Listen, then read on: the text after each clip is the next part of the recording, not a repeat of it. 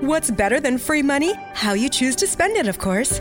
Right now, open a new SECU checking account and we'll give you $250 to spend however you like. Upgrade those headphones, splurge on concert tickets, or maybe upgrade to ad free streaming. The choice is yours.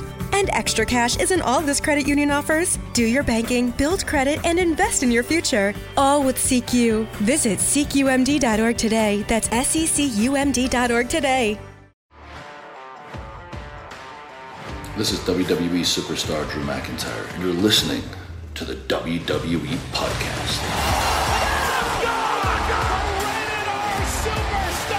The champ is The one that everybody wants, me. Becky Lynch is going to WrestleMania. Claymore, Claymore.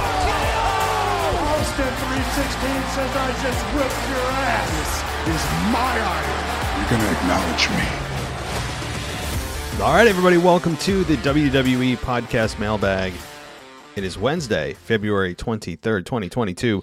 We're going to dive into the mailbag just a second, but a couple of things. Number one, I'd like to welcome our latest patron. You guys have been flooding in lately. Uh, Nick H., who's our latest patron. Thank you so much for your support. Enjoy the Discord server. Enjoy all the ad free content. And uh, you can get yourself on board Patreon at just for a dollar. You get everything we've ever done ad free and you can head on over to patreon.com slash WWE podcast and get yourself signed up for a dollar. Of course, there's higher tiers that provide more benefits. Uh, but you know you can start at a dollar and get essentially everything you'd, you'd need right? The other thing is our website is now live. Our totally refreshed redone from the ground up website is now done. And i'd encourage you to check it out. Wwepodcast.com is now completely refreshed. And there's a new vip area. If you want to sign up right now we are offering 50% off of our normal $3 entry into the VIP lounge. And you can you can enter that code. It's WrestleMania. That's the uh, discount code that you enter when you sign up. Again it's WrestleMania. It'll get you 50% off your first month and then it's $3 a month after that. So what you get in there is uh, it's ad-free content as well as video updates that will be coming as well. So uh, and, and other things down the line. So i'd like to invite you to head on over there and join the vip lounge because these video updates are not even going to be on patreon they're going to be exclusive to the wwe podcast.com vips and uh, again that code is wrestlemania that'll get you 50% off All righty. well uh, guys let's jump into the mailbag you guys pound me every week and I just, uh, you know, I- really wonder. I'm starting this at nine nine o'clock at night on a Wednesday uh, Eastern's time. I do wonder when I'll end because for you, maybe maybe an hour, a couple hours will pass. For me, it could be a day. I mean, I'm, I'm trying to. I'm going to try to rocket through this, guys, just for my the sake of time and not getting this out late to you. So if it seems like I'm rushing the show, it's only to get the show out to you timely instead of splitting it between two days, delaying it. You guys love the show, but I also want to provide quality responses. So it's going to be a fine balancing act. So here we go. Let's see how this works. if it seems like I'm just rushing the show to be a bad host, it's really not my intent. It's to make sure that uh, I get this out timely, which to me is very important. All right. Let's see what we got here. Uh, let's go with, let's start with Dennis. Dennis, uh, Dennis the Menace, I want to say. Um, man, I haven't, I haven't said Dennis the Menace since I was like 12. That, that movie was a, at least the, the one that they did in like the late 90s. You guys remember that one? I don't remember the actors' names, but I, I remember the movie very vividly. Um, and I don't know. Dennis the Menace was it was always a fun uh, a fun movie for me, and maybe it was the age. If I watched it now, I'm sure I'd find it really hokey. But all right, anyway, sorry, sorry, Dennis, Dennis, uh, Mr. Dennis here. Let's um, let's dive into your your message here. A, a great patron over there, and here's what he says. Weighing in at 160 pounds and hails from Mosston, Wisconsin. His name is Mr. Dennis, and I won't say your last name because I wasn't supposed to, so I'm not gonna. Mr. Dennis, on the road to WrestleMania. Yes, I have some things to talk about, and everyone's going to be quiet while I speak. Ooh, Dennis, are you? First of all, are you? Uh, are you taking notes from Owen? Are, are you turning heel on us? What, what, what's going on? Let's read on to find out. All right, so Dennis says, let's start with Roman Reigns. This streak he's on is coming to an end. Look at it, how he's holding the Universal title. He's held it for long enough. It's time for a different person to hold it. Same goes for the SmackDown Tag Team Champs. A run is a run, but these runs are too long, bro. Dennis, isn't that the point? I agree that if you're looking at this completely removed from the emotional part of this, if you're not invested in this product and you're just this fan that tunes in for to wrestling for the first time and says, you know, you ask somebody tells you, wow, they, they've been champion for how many months? How many years? in Roman's case, it's almost plural. You would think that, yeah, that's a super long run. They need to drop it. But when you dive into what wrestling is, you realize that sometimes long runs can be annoying for a good purpose. Not channel changing, yawn inducing, but for the purpose of actually creating additional heel heat and wanting to see somebody knock them off the perch. The longer it goes, the more frustrated you get as a fan. Isn't that the purpose? Isn't that the purpose, Dennis? So, I mean, of course, if it's channel changing heat and you're just, you're totally over it, you're actually just annoyed, you don't even care if they lose it at this point, you just, you don't even want to watch it anymore, that's different. There's a difference. People will say there's no difference in heel heat. If you get annoyed, it's annoyed. No, when you don't even want to watch the product anymore, then you've checked out. So that's the that's always the line that I draw when people try to make that argument. Mr. Casual Wrestling Fan makes that argument to me all the time. When I say that, you know, I, I can't stand it, it's it's childish, it's this and that, and I say it's channel changing heat, and he's like, but isn't that the point? Isn't that heel inducing heat? Isn't that why isn't that what you're supposed to feel? Not when I want to tune out of the product and not contribute to the product anymore. When I don't want to be a part of what I'm watching and I just want to watch something else, that's the difference. WWE doesn't want you to tune out. They want you to be invested enough to see somebody beat their ass. That's the difference. So, yes, Dennis, it is too long. Isn't that the point? Okay, uh, so you continue and you say, come on, when you get up to 500 plus for holding the Universal Gold and over 200 for the SmackDown uh, Tag Team Championships, that's where Dennis comes in and starts to rant about it speaking yourself in the third person. I like it. You, you, I think you've turned heel officially, Dennis. Look at the others, WWE and Creative. Just doesn't want other wrestlers to have the gold. I think there's a lot of talent in the back that Creative would uh, would want them to hold th- those belts.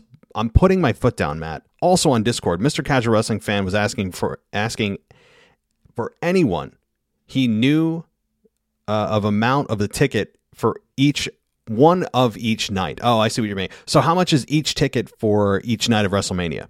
I don't know. I, that's a good question. I mean, I, am sure a simple Ticketmaster.com search would answer that. I really don't know. I also don't know if they're selling the tickets separately or if it's one ticket's good for two nights. I don't know. I would be, to me, I'd be very disgusted at WWE if they have the same ticket price they would have if there was only a single night, but then they charge you for two nights for that same price. I, I can't imagine that's the case. The, if they do charge you separately, you would think that the price would be cut in half. So okay, you can decide to choose night one and not night two. I, I really I don't know, Dennis. So anybody can go out and do a simple simple search on Ticketmaster, and that'll give you the answer. I don't know offhand, Dennis. Um, he said he uh, was only so many miles away, and, and Mr. Dennis says that watch where you put your words and not your money. I have changed and I have I'm liking and will do a finisher called the Mike Check Moston. I'm probably saying your city wrong there, Dennis. Uh, Mike Check Moston or Mouston Plunge. As you can tell, I am now a changed character. Talk with you next week, Matt. Yeah, thanks, Dennis, for turning heel on all of us. And you now have a finish, and you're telling everyone to shut up. This is good stuff. This is good stuff. Yeah you and Owen should team up. Now we got to find a uh, a babyface team to to go against you guys. So thanks, Dennis. Randy, Randy, Randy, Randy. I didn't forget about you, brother. You're right here. Let's get right to your email. And another great patron, and he's known as Randy the patron, ironically. So Lita and Becky was a great match. I enjoyed it so much. I absolutely started thinking who she can wrestle again if she does, because she still has it. I would love to see her and Charlotte go at it. Who would you like to see her go against? So if Lita and and come uh, continues her run, Charlotte would be a good opponent. I don't hate that. Doesn't I, I feel like they already did this. Didn't in a tag team match of sorts. It wasn't one on one. but it's been a while. It's been a hot minute, as the kids say. So I, I wouldn't mind Charlotte. I also would like Sasha Banks. I think Sasha Banks would be a hell of a uh, a, a matchup as well. And if Sasha comes out of hiding, Sasha has the most bizarre career of all time in WWE. For she goes, yes, there's ebbs and flows to everyone's character and everyone's storyline. People take a back seat, then they're the main event, then they go through kind of a cycling where they're in a, in a program seemingly for six months, and then they're back to the main event, and then they, it's just cycle, right? But but Sasha Banks, her career goes to such extremes. I have no idea what is really going on with Sasha Banks with Mercedes. I have really, I don't. We're left here to speculate. But and I know this wasn't your question, Randy. See, I'm answering a question that you didn't even ask. That's how selfish I am. but uh, well, I'm just I, I wanted to talk about Sasha Banks because I haven't talked about her because she hasn't been really been on TV. She turned babyface again. Her her heel turns and her babyface turns, especially her babyface turns, don't make any sense because there's never really a turn. We're just supposed to like her again because of reasons, I guess. But but Sasha Banks, she it's weird. She goes from the top of the mountain, like main eventing WrestleMania last year with Bianca Belair, one of the greatest main events for the women of all time. And then she goes into obscurity, gets injured, comes back. She's kind of in the main event, then she disappears. And and she's gone. And then she doesn't show up for like the Rumble. And then she like what the hell is going on with Sasha Banks? She's got the most when you if you if someone was to like pin out a timeline of Sasha Banks' last just three years of her career and the, the, the month or day that she left, the day she returned, you know, what they did with her during those times, it has got to be the most extreme graph of all time. It's I, I cannot figure out why or what's going on with Sasha Banks. There must be something going on, obviously, or the fans aren't privy to on a personal level and professional level. I don't know what that is. Injuries, yes, have played a part throughout her career, but there's more. There's got to be more. Anyway, back to uh, your question, Randy, not mine. Um, yeah, so Sasha Banks would be one. Uh, next, although I thought for a second Alexa was going to win the chamber, I was glad that it was Belair. She deserves it. But do you think they're going to let her win again? If so, what do they do with Becky after that? I don't know. You know, Randy, that's right now. Okay, if the match was tomorrow, if the match was tomorrow in Dallas, I would say Becky retains. I actually would like to see Becky retain. I think there's interest in that. Uh, yes, having her lose at WrestleMania, lose, you know, gaining the championship at WrestleMania or defending it at WrestleMania 35 and retaining it again at WrestleMania 38. again, there's an hour or an hour and a half, a year and a half of her being absent with having a baby. But that said, you know, I would say tomorrow, if it was tomorrow, Becky Lynch wins. I want to see what the follow up is. I want to see the next six weeks of television. Uh, and to to see how they build it. How are they building it? Is is there any sort of maybe heel turn from Bianca coming? Uh, you know what, what's happening here? Because without with this just coming in cold, I don't know. Uh, I would still say Becky retains, but there is there is um, certainly something to be said for Bianca being the only woman to main event WrestleMania twice and win the belt twice and win both championships. So she does have that stat. So maybe I'm talking myself out of it. Uh, so all right, well, Randy, when we get closer to WrestleMania, we'll we'll talk a little more. It's tough right now. As far as the March 5th event at MSG, they're going to make a great card. They make that a, or they are going to make that a great card every year now to get ratings. But if it's a house show, I don't know what we're gonna do, what they're gonna do to make it live. Yeah, so I I don't know either. Um, you know, maybe they do have kind of a, a maybe they just call it a special live event from Madison Square Garden. I could see them just it's not really a premium live event or a pay per view. It's just a, a a special live event. I could see that being the case. But if not, this is the first time they've ever advertised a house show on television. Yeah, I know it's MSG, but you know, geez. Uh, so they'll, if anything, they'll call a special live event. You know, maybe that's what they do. All right, last, I enjoyed the Dolph and Ciampa match a lot. I think it's awesome they're doing that with NXT. Same question I asked the casual family, I ask you. Do you think they will do more of NXT and WWE going up and down, or is it because they have no storyline? That's it for this week. Got a little, got off late from work and passed out. Yeah, Randy, I hear you. I'm half a, half awake on this microphone right now. I'm not even kidding. Like my eyes just shut by accident um, when I was talking a few minutes ago. But you guys can't see me. That's the beauty of it. I can just do these ridiculous things and uh, you don't know. But Randy, so here's what I think about NXT. They have not shown me on a consistent basis that they have taking NXT seriously to consistently be on the quote unquote main roster story at all. It seems as if they do it when it's out of convenience. That there's no real rivalry between NXT and the other brands. There should be really no rivalry between any of them because they're all WWE. But to me, they have not shown historical evidence that would support them on a consistent basis, making them or making or having them do more NXT and WWE. It is out of convenience. It's going to be once in a while, uh, and when they want to. It's not going to be an ongoing thing. And more often than not, it is a one way street for NXT to come to the main roster. Yes, we've seen AJ Styles, we've seen Dolph Ziggler.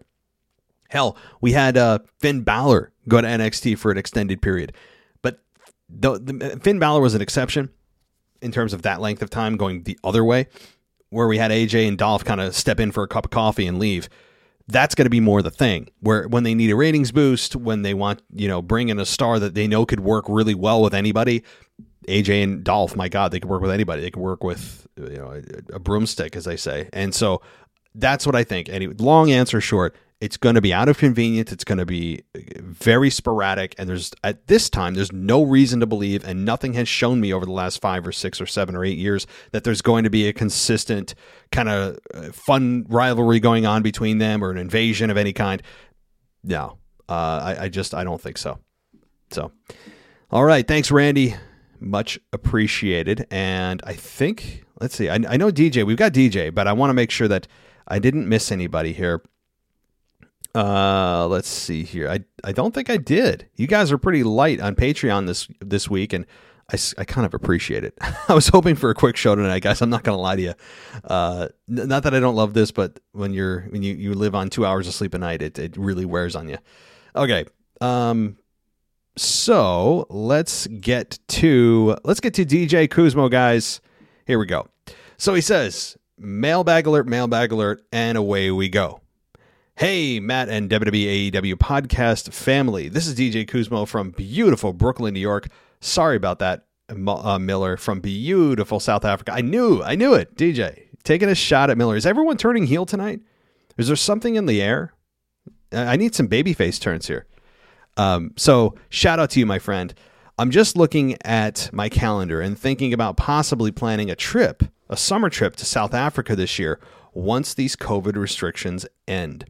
I've heard so many nice things about South Africa the people, the food, the beautiful places to visit, and the thriving music scene. Anyway, before I get sidetracked and go on a vacation rabbit hole, I want to give a quick shout out to my mom on celebrating her birthday this past Tuesday on the infamous 22222. It's the Tuesday. Everybody, I'm sure, heard that at work, right? How clever is that? It's the Tuesday because a 222 fell on a Tuesday all right, I think I've beat that to death. And of course, shout out to the one and only, the CEO, the head honcho, the commissioner, the president of the of the unofficial, official, unofficial WWE podcast. Matt, happy birthday, my friend. Well, thank you. Uh, mine was on the 13th, 10 days ago. So you are officially banned from the show, DJ. Uh, I have a week that I allow people to forget, and you missed that week. So, of course, I'm just messing with you. But I mean, I don't know. See, I'm turning heel too you guys are you guys are influencing me. I really appreciate the dedication and the time you put into making this podcast. In my opinion, truly the best wrestling podcast out there. Anyway, I hope you had lots of fun on your birthday and got a chance to be treated as a king for a day by your wife and kids. Well, if by treating like a king you mean being able to sleep a half hour later and uh, maybe cleaning up, you know, two or three less poopy diapers um, you know, the, the bar is set very low, DJ. I gotta, I got to admit, the bar is set extremely low when you have two very young children at home, uh, because everything is just all consuming all the time, every minute of the day, and so these little moments of rest that I got um, are really what I what I um, got of just like, okay, I'll take this, you go and relax or whatever. Yeah, it it, um, it wasn't exactly a luxurious day that I would have had in previous years of my life. Anyway, um, so with that being said, I'm giving you, Matt, proverbial flowers, my friend. We all from Patreon, Discord chat, and the faithful listeners, weekly contributors to Mailbag appreciate. Well, thank you, DJ. I really do. Um, I really do appreciate that as well. I appreciate the listener. I really appreciate everybody because listen, and I'm not being a jerk about this or being facetious or sarcastic. You know, th- this show is only in existence because of you. Yes, I started out by myself. Nobody listening, like literally one, two, three people that happen to stumble on my podcast listen. But you know, over time, you just continue to plug away, and pe- more people stumble on it, and more people, and you maybe throw a few dollars into advertising on Facebook or Instagram or you know whatever. And uh, you know, a friend tells a friend tells a friend, and eventually, it, it, it takes a long damn time, guys. I've been podcasting for tw- eight years since 2014 under a different show, and now the WWE podcast, which I think it started in 2018. I can't remember what year I started. It's awful with this particular show. So this this one's been in existence about four years, and you know I really do appreciate everybody. And uh, it- it's a it's a one man show behind the scenes in terms of editing and all that. And I, I I am very grateful for all the listeners and all the all the hosts that dedicate their time to you know sharing their knowledge of wrestling and their their passion. Um, but certainly the listeners are the reason we're all here without you guys, we, we, we really don't exist. It's true. I know it's cliche. I'm, I'm sorry for the cliche and kind of the, oh, we've heard this before. Oh my God, it's pandering. I, I'm the last person to pander. All right. I'm not John Cena. I'm not going to create a chain gang. Okay. God, I hated that. all right. That's a whole nother rant. But thank you. Seriously, guys. Thank you to DJ and thank you to all the people that take their time to listen to this. I, uh, you know, I, I know that there's a million other podcasts out there. A lot of them are much bigger than we are, and I know that. And, and you know, a lot of them are really good. I'm not crapping on any of them. To be honest, a lot of them are very good, very good. And uh, you know, I'm a big fan of the Torch. Shout out to them. I love the Torch. I love Wade Keller. I love Pro Wrestling Net with Jason Powell. I'm not afraid to shout them out. Good for them. They're the reasons actually I'm here because I was listening to them for a few years. I'm like, hell, I could do this. I want to, I want to chime in, right? And lo and behold, here I am. So big shout out to them. Uh, they really got me into this. So you know, maybe one day we'll collab. Who knows? We'll see if I can pencil them in, right? All right. Uh, let's uh, let's move on from all this lovey-dovey stuff. But uh, seriously, thank you guys. All right. So I just lost my place here. God, this is embarrassing. Let's move on. All right. So let's take a pause, rewind, and bring it back. This is DJ Kuzmo back at it again on your mailbag show. I'm going to try to be brief on the uh, email portion here because I have some choice words and long rants about the outcome of the Elimination Chamber. So, first off, I'm going to talk about welcome back, Finn. Finally, the Prince returns after what seems like a month because I don't remember seeing Finn Balor at day one or the Rumble. It seems that Damian's next opponent is going to be Finn Balor on Monday Night Raw next week if Vince doesn't do last minute changes. That's always possible. Uh, in my opinion, WWE Creative can build a storyline angle of the both of both characters leaning toward their dark sides, and hopefully, just hopefully, Damian Priest turns heel and then drops the belt to Finn. I do not mind Finn Balor becoming the new- U.S. champion, most likely at WrestleMania, because we have seen a long title reign of Damian Priest, and it's long overdue.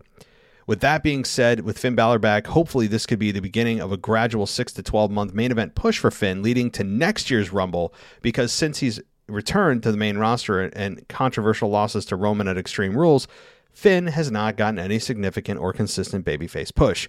Hopefully, with the, this potential feud with Damian Priest, this could be the start of good things for Finn.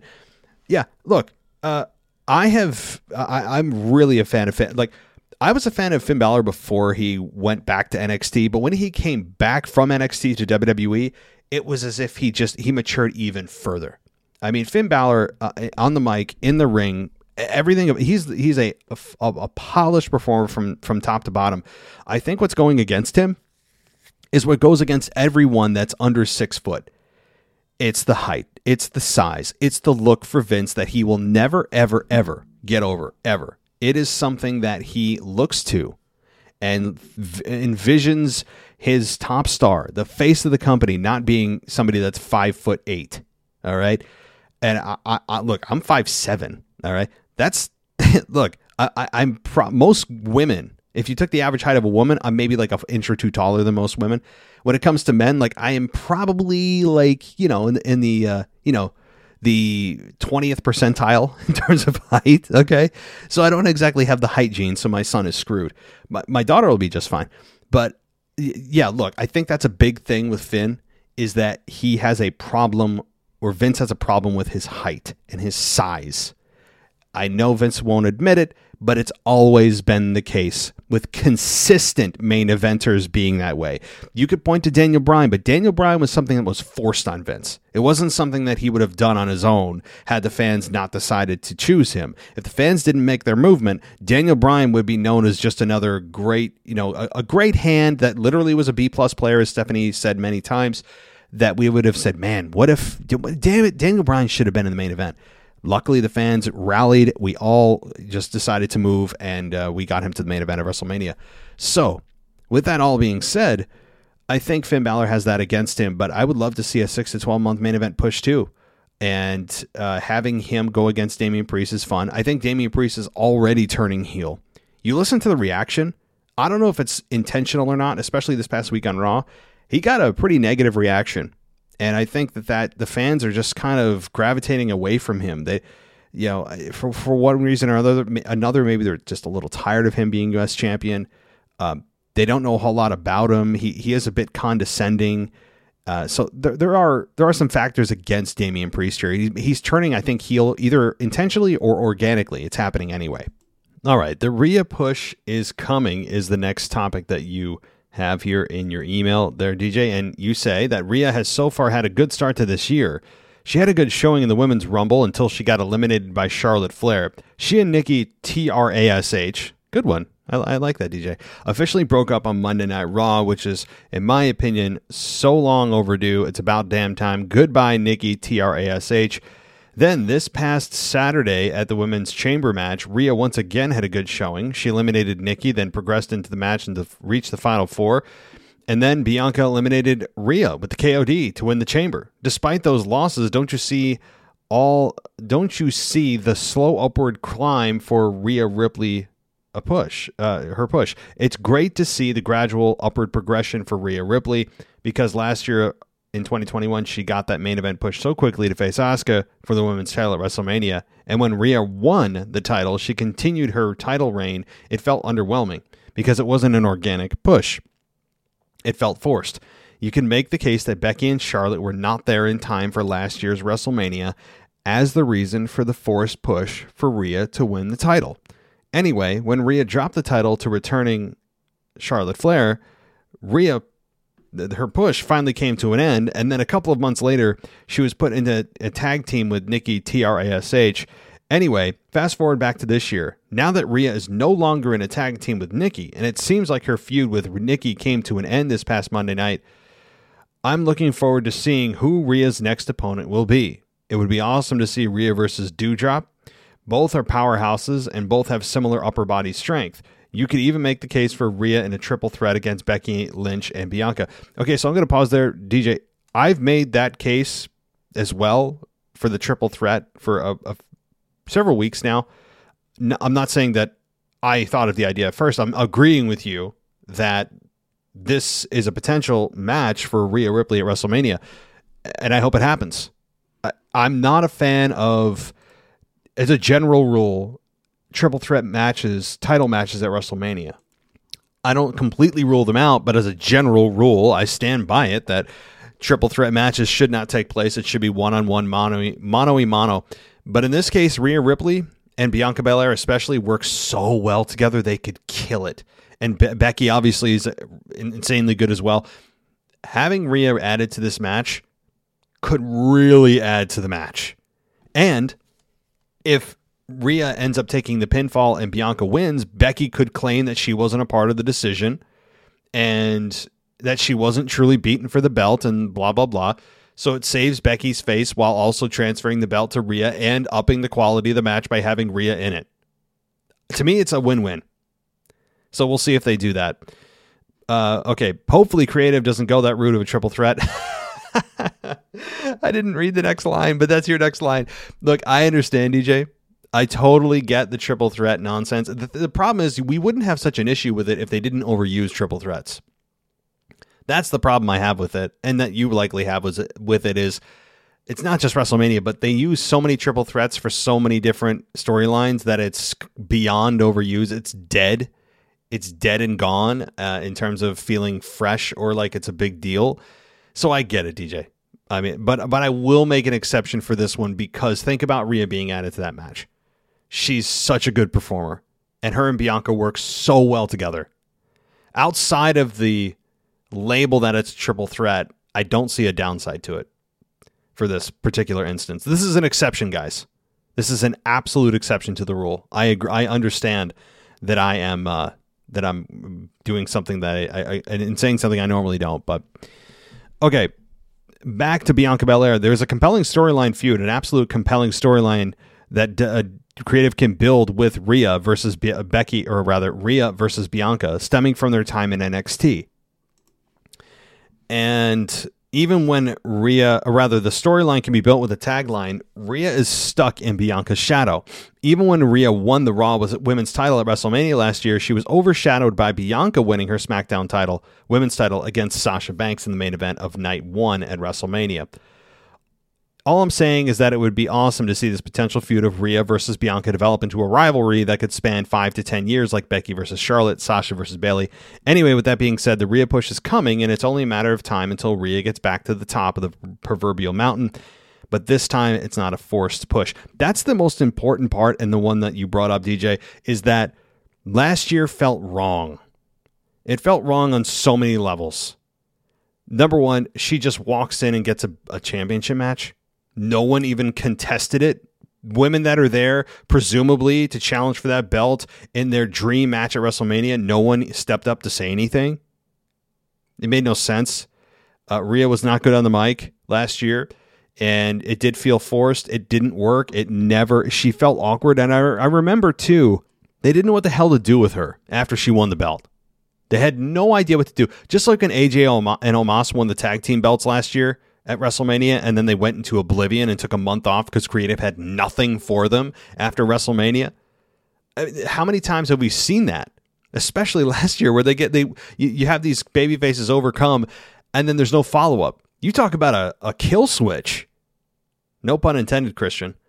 Uh, that's literally a kill switch. That's a formula for a, a disastrous title run you know, and and having Bianca go back and forth, they felt they didn't know what to do with her, right? Like it's not that they just made her disappear like AJ and Omos, but they made her feel heel babyface, obnoxious babyface that should be a heel, a heel that feels like they should. They didn't know what the hell to do with her. It was awkward for Bianca, or rather Rhea last year, and it felt to me I'm ignoring it. It's almost like it didn't happen to me. Uh, but as far as feuding for five to ten years, while that sounds insane, it's not consistent, right? I know what you mean by five to ten years, uh, DJ like Randy Orton and, and John Cena. There's one. Randy Orton and Edge. Uh, we had uh, Edge and uh, John Cena. You know, th- there's programs that that you can keep coming back to. Hell, Kevin Owens, Sami Zayn. How long's that been going on? And every time we hear that it's their last match, it's not their last match. So there are programs that span five to ten years time. Of course, maybe taking a year or two in between the program, but I know what you mean, DJ. You know, you're not having five to 10 years of consistent matches between the two. Okay. It, I, I was nice on this end of the mailbag, but my infamous voice recording, I blew off steam from the outcome finale of the final of, of the of the finale of the Elimination Chamber PLE, the PLE. I'm not going back and I'm ready to let it rip. I'm not holding back. Happy birthday, Matt Peace. Thanks, DJ. I'll get to your voicemail in a minute. So yeah, I'm just instead of a pay per view, I know that the acronym for premium live event is PLE, so I'm just going to call it the PLE. I don't think that's going to catch on. Uh, those of you that are that we used to watch Friends, I'm actually a big Fran, Friends fan. I know that's the most unoriginal thing to say of all time, um, but I, I, I, literally have seen every episode probably five times. It's crazy. And not, I, I haven't watched Friends in a while, but when I did, I was on a binge of it for you know one of those long periods of time. Same with The Office. I love The Office, Parks and Rec all the things that are really uninteresting and it's like oh yeah everyone loves that right i understand like breaking bad all right uh, i'm not very interested in game of thrones all these things i love of which I'm about as interesting as you know a hundred other million people that have seen these shows. But uh, my point is with the Friends thing, the, my Friends reference was I'm going to call it a pla because in one of the episodes early on in the Friends series, uh, somebody asks Phoebe if she has a plan for her life, and she's like, I don't even have a pla. Right? I don't know. And those of you that are Friends aficionados will appreciate that. Those of you that aren't are like, what the hell is he talking about? All right. So uh, thanks, DJ. We'll get to your we'll get to your uh, interesting interesting uh, voicemail. I'm, I'm interested to hear what that has to uh, has to be in just one second. Let's see if we have any other emails from our um, from our patrons, and I don't think we do. I think that is the end of the patrons' emails. So I know we have a couple of regular emails that the, the, the common folk, um, as I insult my listeners, um, that, that we're going to get to. So let's let's get to Shane. So Shane writes in, and he says, actually, actually, him and I may debate about the Miz in an upcoming episode. But here, here's what Shane says: uh, Hey, Aussie Bogan here again. Even though Shane is his name, I don't know. Anyway, we we have an email from uh, an Australian, either Shane or Aussie Bogan. If you refer to me as my name, it's all good. Doesn't really bother me. It's up to you. Well, I refer to you as both. Okay, I've got both of your names. I got all bases covered. Okay, so here it is. I wanted to get your opinion on Randy Orton and what you think his legacy will be when he finally hangs up his boots, and your opinion. I may be biased on this, as Orton is hands down my favorite wrestler. I've watched WWE most of my life. I love The Rock and Austin as a young kid. Went through my typical Cena stage when I uh, when it hit about 2009. I was in high school around the time I saw Orton in his prime, and he's been my favorite ever since. I agree with JBL when they say if you build a WWE superstar from the ground up, that's what he should look like. He has the look, the cool finish, and when booked properly is a badass. But this brings me to my issue with Orton that isn't ever really discussed when you talk about Cena's, Rock's, Batistas, and Lesnar's.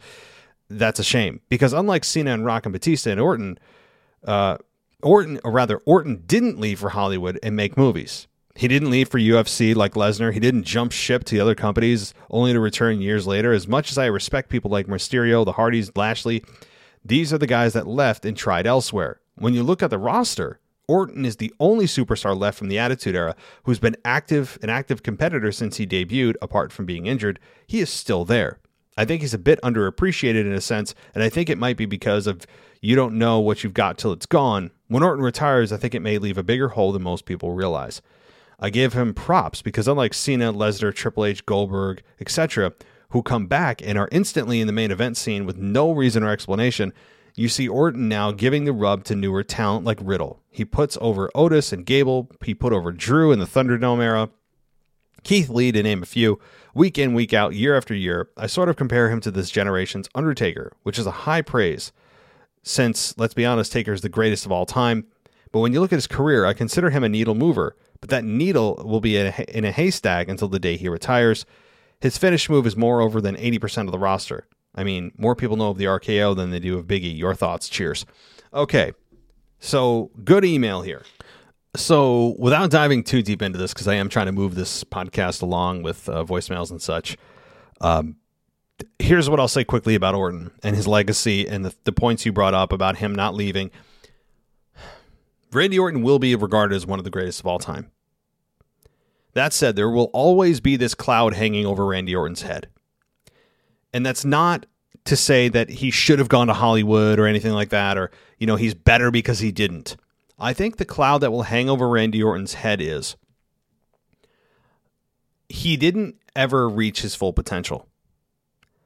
And what I mean by that is, and even Triple H has said this on air to him during a program at one point, that he's got so much potential and he could be one of the hottest stars of all time, as big as Austin and Rock if he had actually applied himself and gave himself 110% every night and didn't get in his comfort zone. It felt like Randy Orton got in his in a comfort zone for like 10 years and sat there. And it, Randy Orton in his comfort zone is still better than 90% of the roster on full tilt. That's how good Randy Orton is. He doesn't even have to try in the ring. He could be sleepwalking and have a better match than most of the guys on the roster and be smoother and, and understand psychology. No doubt, Randy Orton is the most tenured star, active star on the roster right now. I believe that is actually true. Randy Orton has been active for 21 years now on WWE. He's over two decades of pro wrestling. The guy is a machine. He still looks like he's 20. He's he's aged very well.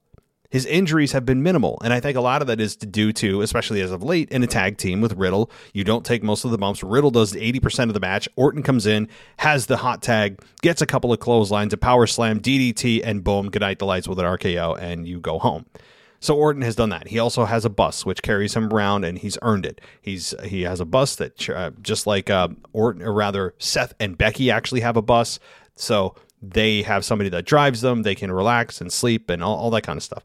So Orton has earned his lifestyle, and he's he's reserving his body for the long term, trying to stretch and squeeze every bit of juice out of his career that he can instead of taking big bumps for no reason. He doesn't need to at this stage anyway. So when I look at Orton's career, he will be forever for me remembered as the guy that RKO is is clearly attached to him forever and is over, as you said, higher than eighty percent of the roster. But he'll f- still forever be the guy that just was in his comfort zone for the majority of his career. Not all of it, but the majority of it. You were thinking he's so damn good, but I feel like there's more. It felt like he, you know, he was the guy in the, you know, in, in the right hand lane on the highway doing this exactly the speed limit, knowing that he's not going to get pulled over, he's not going to get in trouble it's just fine. And Randy Orton, from you know a, a good chunk of his career, felt just fine, and he's really good without even trying. Imagine if he tried. I think that will be a part of his legacy, although obviously not spoken at the Hall of Fame. and yeah, he didn't leave like all the other ones you mentioned for Hollywood. But yet, just because he didn't leave, is it odd that he's not a bigger star than some of those? The Rock has now been in Hollywood longer than he's been in pro wrestling. And The Rock is a bigger name than Randy Orton, and yet Randy Orton has been there longer than The Rock has. Batista has made a name for himself going to Hollywood. He is arguably as big of a star as Orton, and he's been out of wrestling uh, I mean, for, for quite some time. So, yeah, I, I don't know. I, I don't I don't really necessarily knock the guys that left for Hollywood. I get it money talks. And you don't have to throw your body at the ground six nights a week to get paid. So I agree, though. When, Orton leaves, he's probably going to leave a bigger hole than most people realize. That's just a fact. Um, yeah, th- th- there's no, there's no doubt. I mean, I mean, you also say that unlike Cena, Lesnar, and Triple H and Goldberg, who came back and are instantly main event with no re- reason or explanation, you see Orton giving the rub to newer talent. Yeah, well, he should just as any talent should, any older talent should. AJ Styles is doing it. Roman Reigns is now doing it. You know, a, a, lot of the guys that are still there should do it and do do it. You know, uh, that, that that's something that that's expected. That's not a it's not an exception or something that's just completely unexpected that Randy Orton is doing that is going the extra mile. I mean, he should do it. If he's a student of the game, and he is, he knows that if you're the veteran, you want to help build those new stars. That's the whole point. So, yeah, look, I'm a big Randy Orton fan. Is he a true needle mover? Man, I guess it depends how you define needle mover. Because I will say this in terms of ratings, is Randy Orton a needle mover in terms of ratings? I would say yes, he is. So, yeah, if you're looking at ratings, now, is he a big needle mover? No, but the, the minute by minute, match by match ratings have consistently shown that Randy Orton does pop ratings. Sl- slightly, but he does. So, yeah, I think he's a needle mover in the true sense of the word. In the larger sense of the word, is he a true needle mover where he has millions of fans that would tune in if you knew he was going to, you know, uh, be in the main event of WrestleMania and people are freaking out over that and they, you know, I, I don't, I don't, I don't know. I don't think so. I think neither, like the true massive needle movers are obviously the biggest names in wrestling: Stone Cold, Rock, Roman Reigns. You know those those guys. All right, but man, that's a hell of a that's a deep discussion there, buddy. Deep discussion. All right, that does it for the email portion of the show. Let's now get to the lovely, lovely, lovely um, voicemail portion of the show where I get to hear all of your voices and I get to sit back and I get to relax for a little bit and take a break. And uh, you guys get to talk. So let's do that right now. Hello, Podcast World. This is DJ Kuzmo back at it again on your mailbag show. I'm recording to live once again on a Tuesday evening, and it's that special Tuesday. And it is on that special day today, as I'm recording this on 2 22 2022, that a day like today only happens in a hundred years. Can you believe that?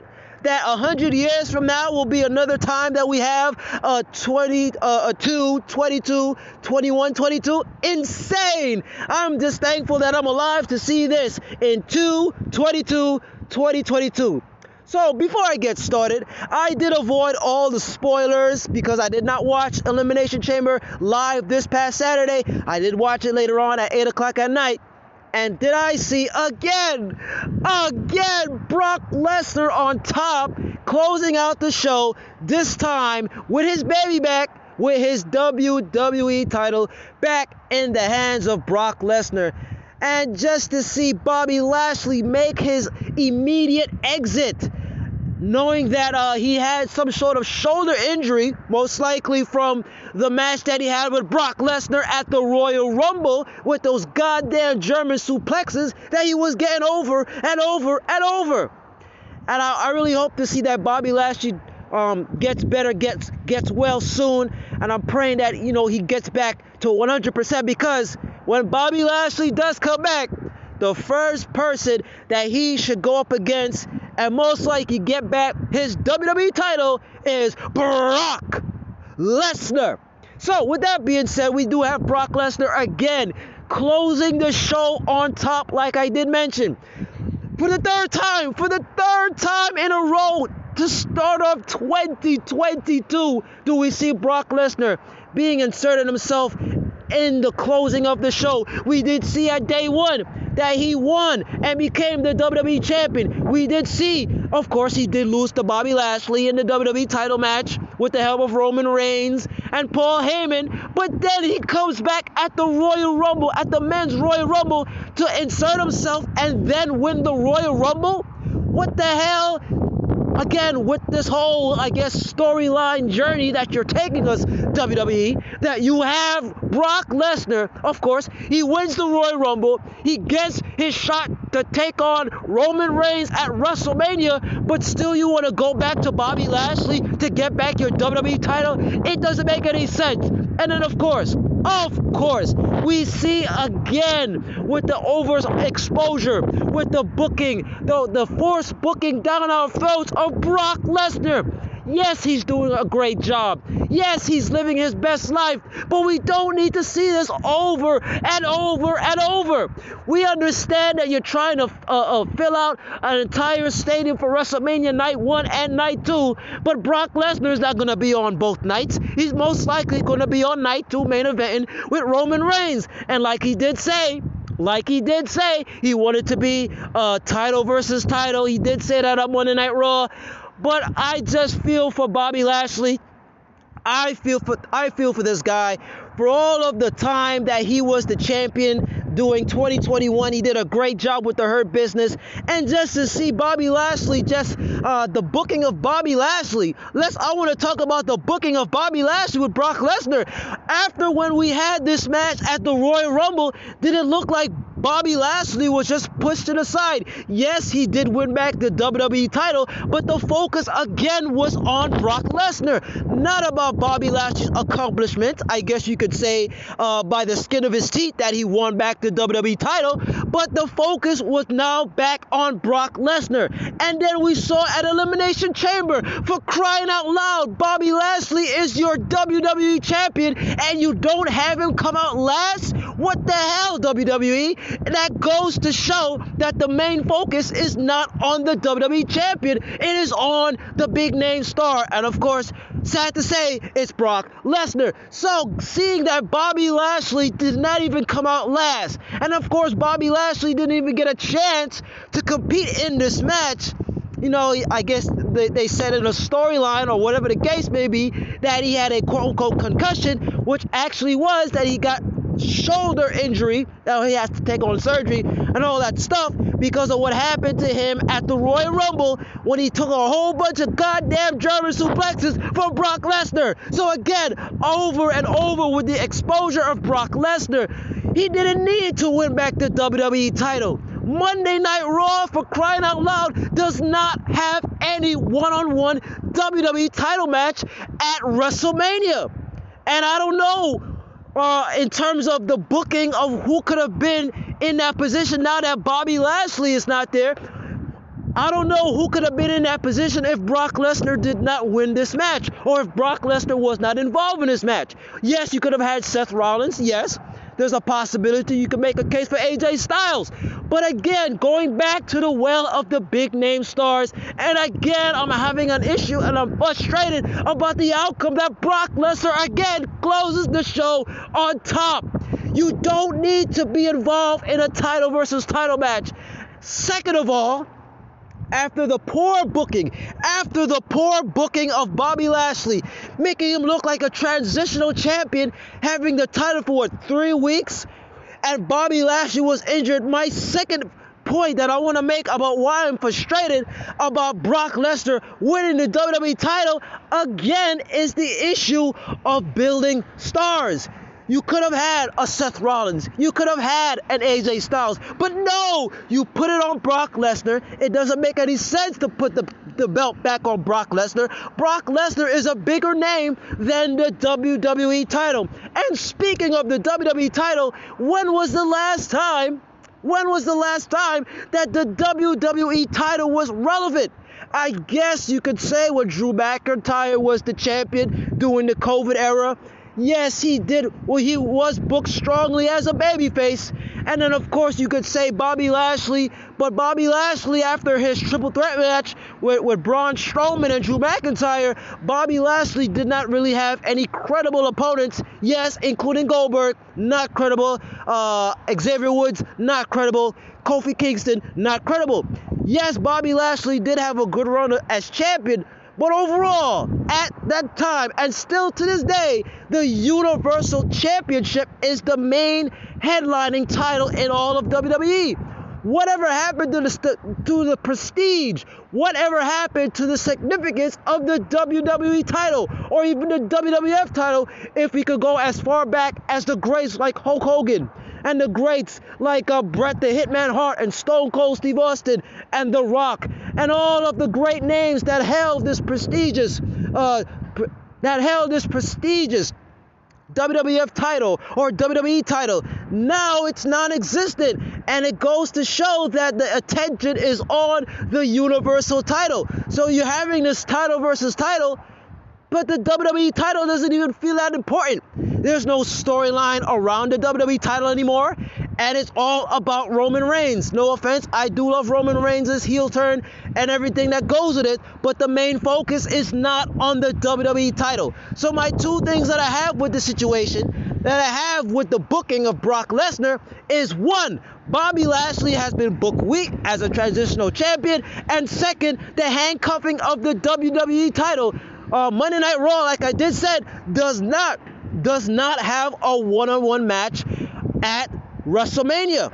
Brock Lesnar has the title. He's going up against Roman Reigns in a, I guess you could say, a winner take all. Is this going to be like a Becky Lynch or Becky Two Belts?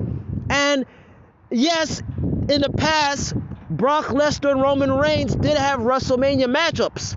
They did have, I believe, two other prior WrestleMania matchups, and this seems like I hope to God that this is the final time that we get to see a Brock Lesnar and Roman Reigns match as the way to close off this, uh, I guess you could say, chapter between the two. So, with that being said, guys, I am very pissed off about the outcome of this, but everything else was solid. The, all of the women did a great job in this Elimination Chamber. The Elimination Chamber match for the women was great. Uh, Be- uh, uh, Bianca Belair definitely deserves to win that. Uh, Rhea Ripley did have a good showing, but just my frustration of the booking of Brock Lesnar again closing the show on top. Now, Brock Lesnar did mention last night on Monday Night Raw, uh, before I close off, he did mention that there's going to be a house show, a special house show coming at Madison Square Garden. So I don't know if Bobby Lashley will be able to make it because it is slated that Bobby Lashley was going to take on Brock Lesnar for the WWE title at Madison Square Garden. But it seems like Bobby Lashley might not be able to compete. So my question is, who, who, who will be next in line to take on Brock Lesnar? And most likely, it doesn't seem that there's going to be a title change between Brock Lesnar. There's not going to be a title change for Roman Reigns because he even has a title match at Madison Square Garden. I believe it's March 5th. But anyway, I hope you all have a blessed week. Uh, I know this this past outcome, this past finale of Elimination Chamber is a head scratcher, but hopefully, as we go along the road to WrestleMania, things will start to make sense, and hopefully, Roman Reigns will win both belts. And I don't know what they're gonna do with the WWE title. It's a case to be made on that. But I hope you all have a blessed week, and I'll talk to y'all next time. All right, DJ. Well, you didn't disappoint with your voicemail, and I understand your frustrations with Brock. I get it. You, Brock is great. That that's the problem is it's not as if Brock is not a great professional wrestler. He's great. One of the greatest of all time. Love him or hate him, it's really ind- really indisputable that he is one of the greatest of all time. Some people even have him on the Mount Rushmore of wrestling. I don't, but there's an argument to be made for him to be.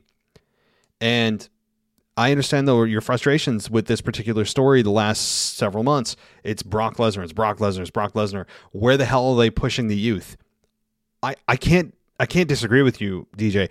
I have made this point so many times about you know the, they don't need Brock Lesnar in the main event of WrestleMania. They don't need the title. They hell, they don't need two titles in this. They've put all their eggs in one basket as if Brock Lesnar is transform back to 2002 we're trying to make the next big thing. If brock lesnar was an up-and-coming star sure why not? Brock's not and roman's not either. Roman's been in how many main five times he's been in the main event of wrestlemania. This will be his sixth main event of wrestlemania. Roman reigns is a made guy and yeah he's probably going to win at wrestlemania anyway and he'll be a double champion. It doesn't look like they're merging the belts by the way. It looks like it, the way they phrase it on raw it's a winner take all which means belts aren't merging. It's just there'll be a double champion, which I like better. But you're right, DJ, and I understand your frustrations. Brock Lesnar is not the future.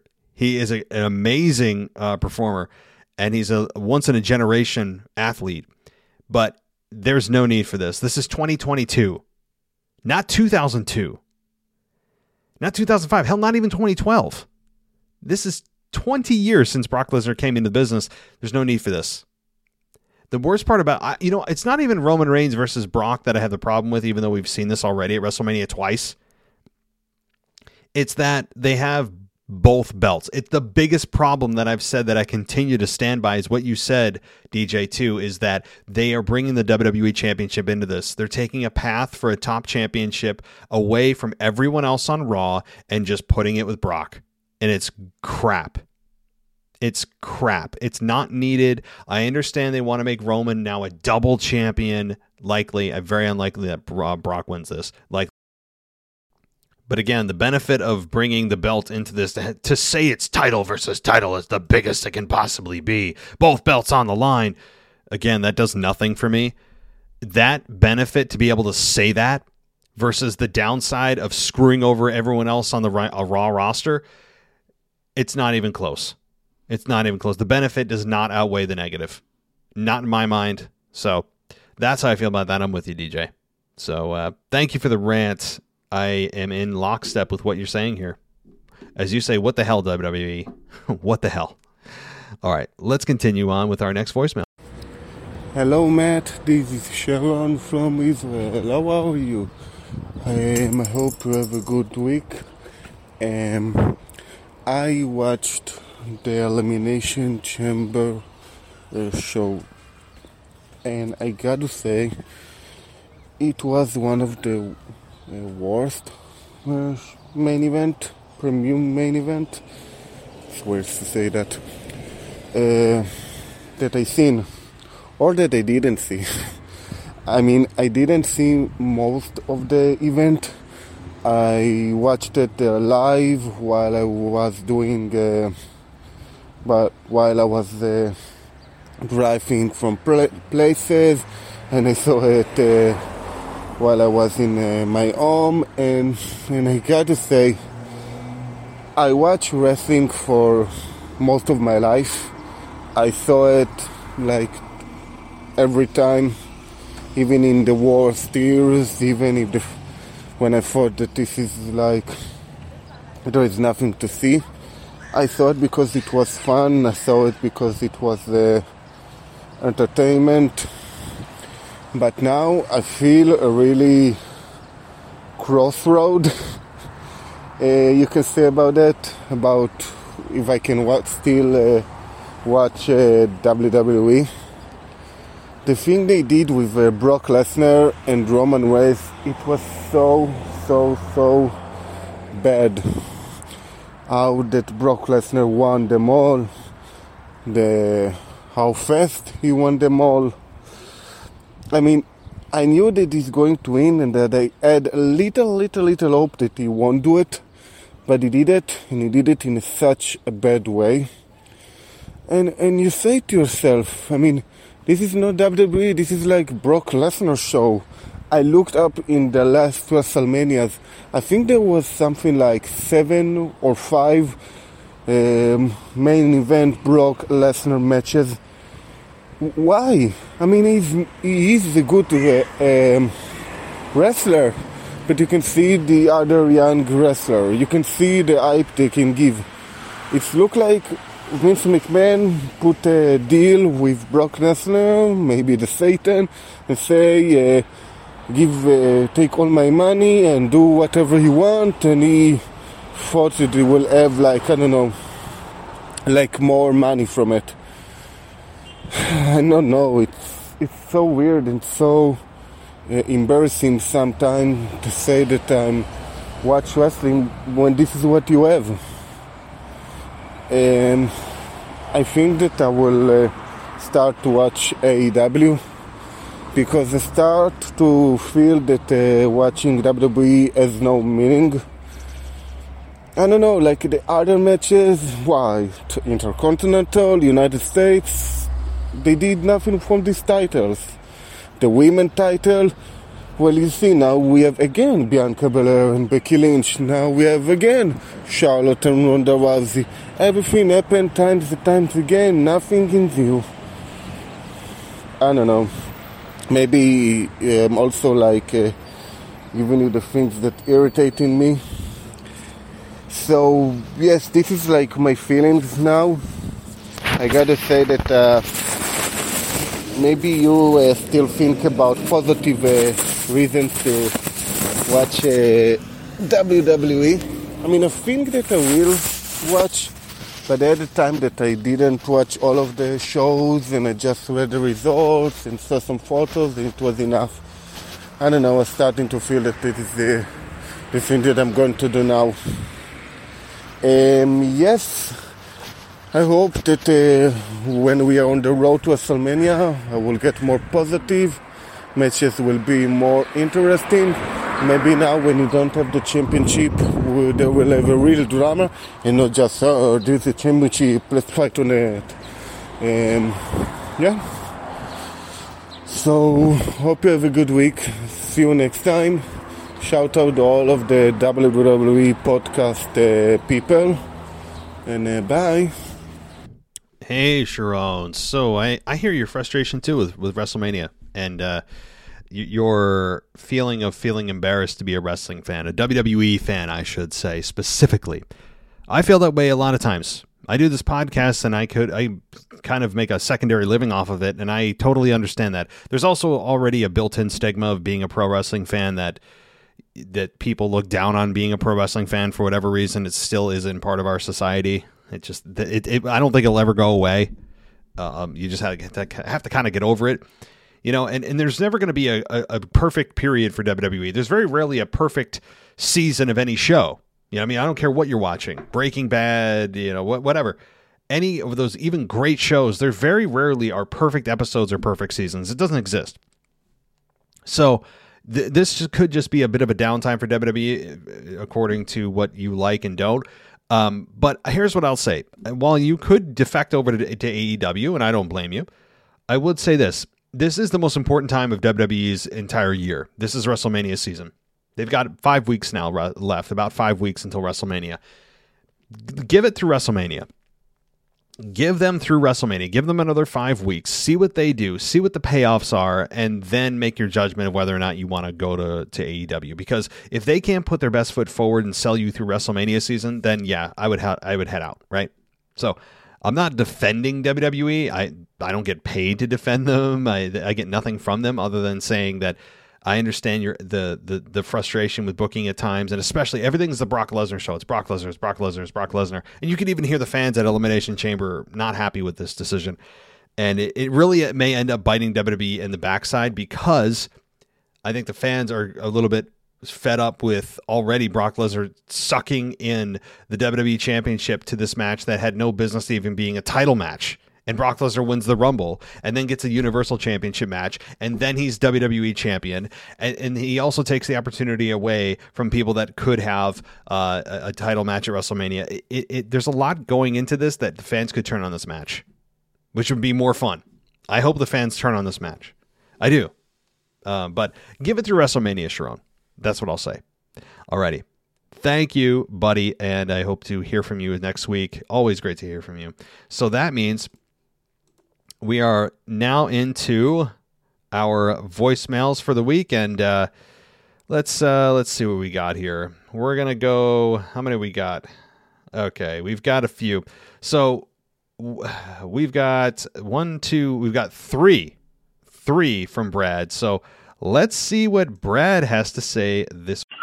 Hey Matt, it's Brad in New York. Um, I'm just listening to your podcast, Post Elimination Chamber, and um, great as always. But um, I'm listening to you say about how the booking is poor because of the Brock victory, and I totally understand the why the way you feel or why you feel that way. Um, Bobby's um, t- being taken out, I don't think though was as cowardly as you say because right after the match, I read that Bobby was legitimately hurt, not by the in-ring move that Rollins did when he threw Austin Theory through the glass, but that he actually had a legitimate shoulder injury right after the Royal Rumble that basically made it um, impossible for him to wrestle, and that we're not going to see Bobby Lashley wrestle until he gets shoulder surgery and all this stuff. So he's going to be out four months, and he had to drop the belt.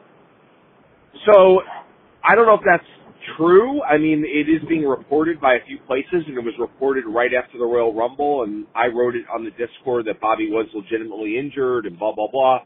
Um, but uh, yeah, I think that's why they did it that way.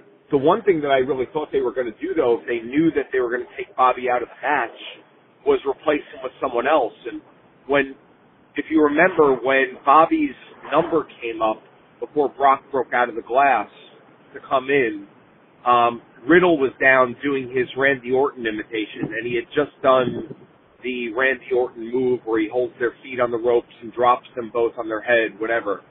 I really thought that Randy was going to come into that match, and I, I I'm, I'm surprised they didn't replace someone in that match. At the very least, it would have been a good way to create tension between Riddle and Randy in that match. Like, is he going to go after me? What's going to happen?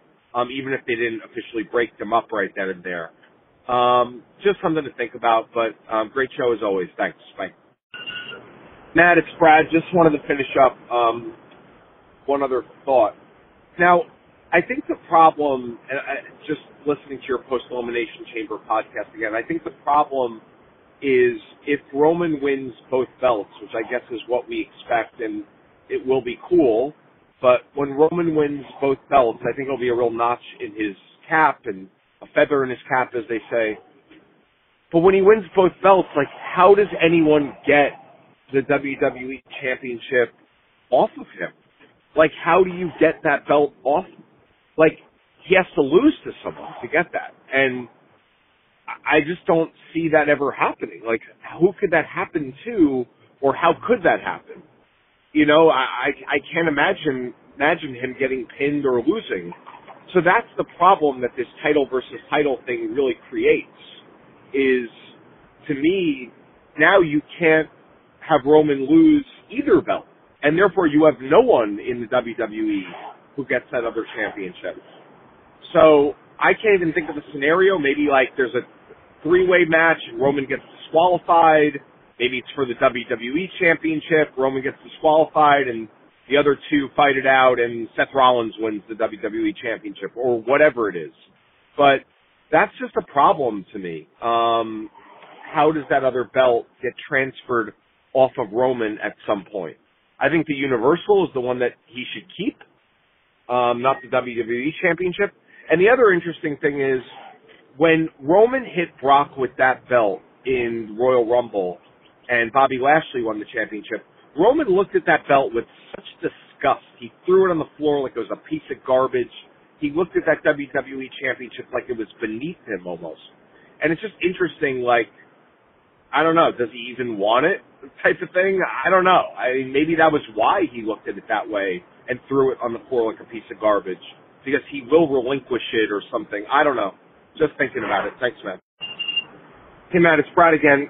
Uh, apologies for this third call, but um, on Alexa Bliss, why did we sit through five weeks of therapy if um, she just comes out with the same exact character that she did? By the end, she was looking like she was cured and she was going to be back to being sort of a more normal person, maybe with some sort of weird side to her, but I don't understand.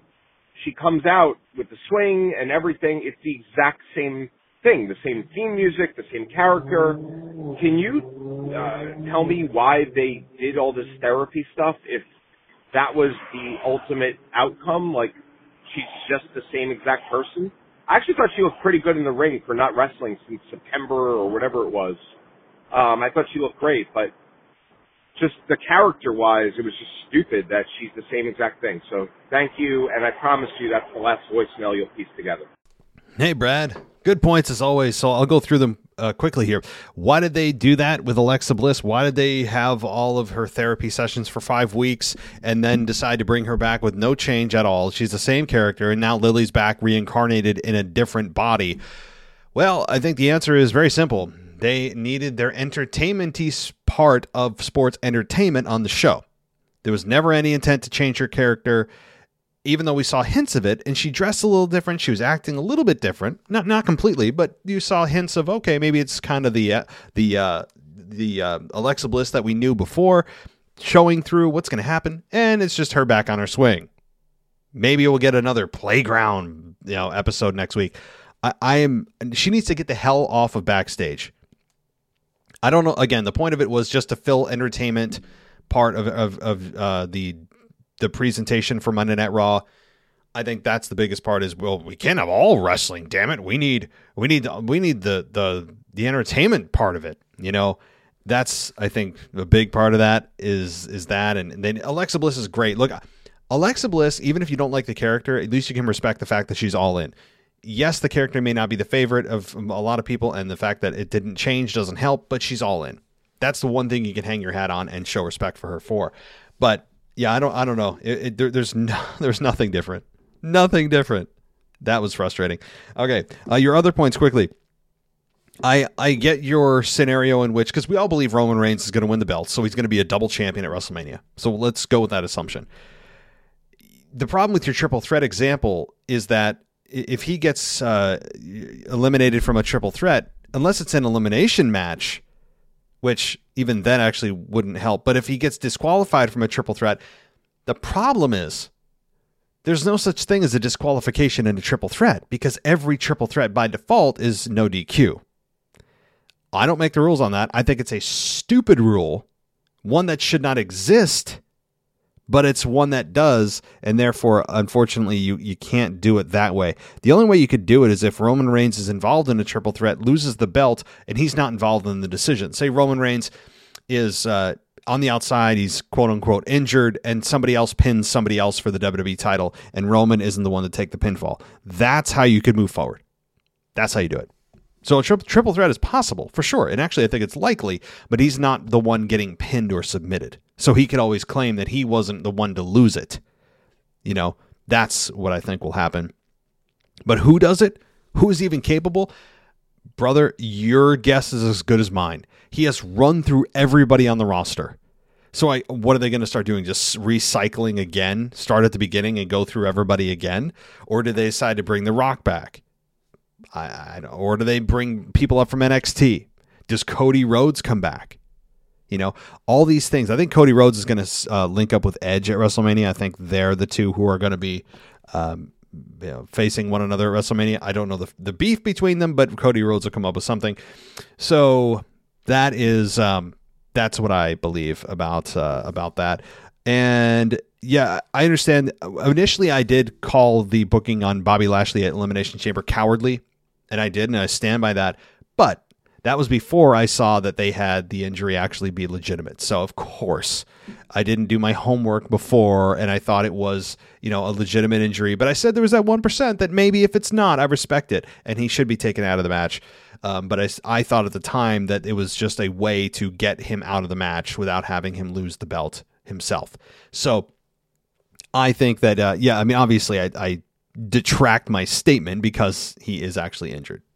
Yes, thanks, Brad. Let's continue on. Hey, it's Kyle from Baltimore. So I just well, after watching the Chamber, I was very disappointed, honestly, because it's to me when it comes to I love Bianca Belair, right? I think Bianca's great, but the whole reason why she's do she's doing the match with Becky Lynch is really just because of riding on Ron what happened at SummerSlam. Is really that's what everyone has been talking about throughout the entire this entire feud in a lot of ways. That's where it just was born off of. Had that never happened, what we they will just what do the match the rest of it just because for for for what other reason, you know? That's the only reason why they're doing the match. It's gonna be a great match. Looking forward to it. I think I'm fans of both women.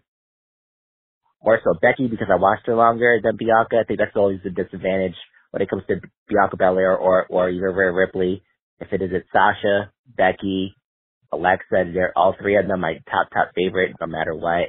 So when it comes to Bianca and and Rhea, they're like second favorite anyway that's my point with that. It's just uh, they're doing the match because of Ryan and Ronda would have it at SummerSlam. There's not really a full, there's not really a good enough story uh, with this match, but it is better as a match perspective than Charlotte and Ronda. I felt like.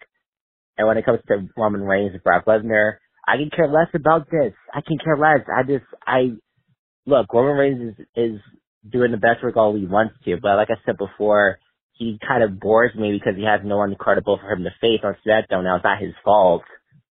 I'm not blaming him, but it's just Brock Lesnar is champion and doing a champion versus champion thing again. There's there's Becky lynching this situation. Like why? Someone's gonna walk out with with with, with two championships just like Becky Lynch did in 2019. Why? Unnecessary. So I don't know. That's my two cents with that. I think it's just Again, I'm a big fan of Bianca Belair. I think she might win the title back again, which I'm which fine, whatever. It's, I'm okay with that. And with Brock Lesnar and Roman Reigns, I could care less about this match. And that's all they care about. And no one else matters. Uh, what happened in the chamber, get rid of Seth Rollins the way, the, the, the, way that they did, and AJ Styles and just, and get rid of Bobby Lashley without even him being involved in the finish either. Just, man, that just, I don't care about Brock Lesnar. He was from I never watched I never watched Lesnar in the past anyway. He I never I didn't you know start watching wrestling until 2008 when I was 11.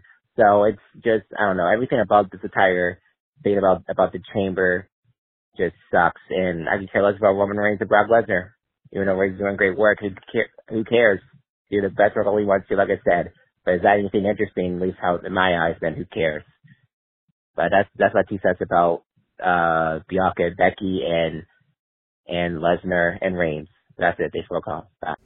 Hey Kyle, boy, there seems to be a consensus among our listeners that they just don't care about Brock Lesnar, Roman Reigns, and I think a lot of it has to do with the fact that they've cons- they've just gobbled up and cannibalized both belts.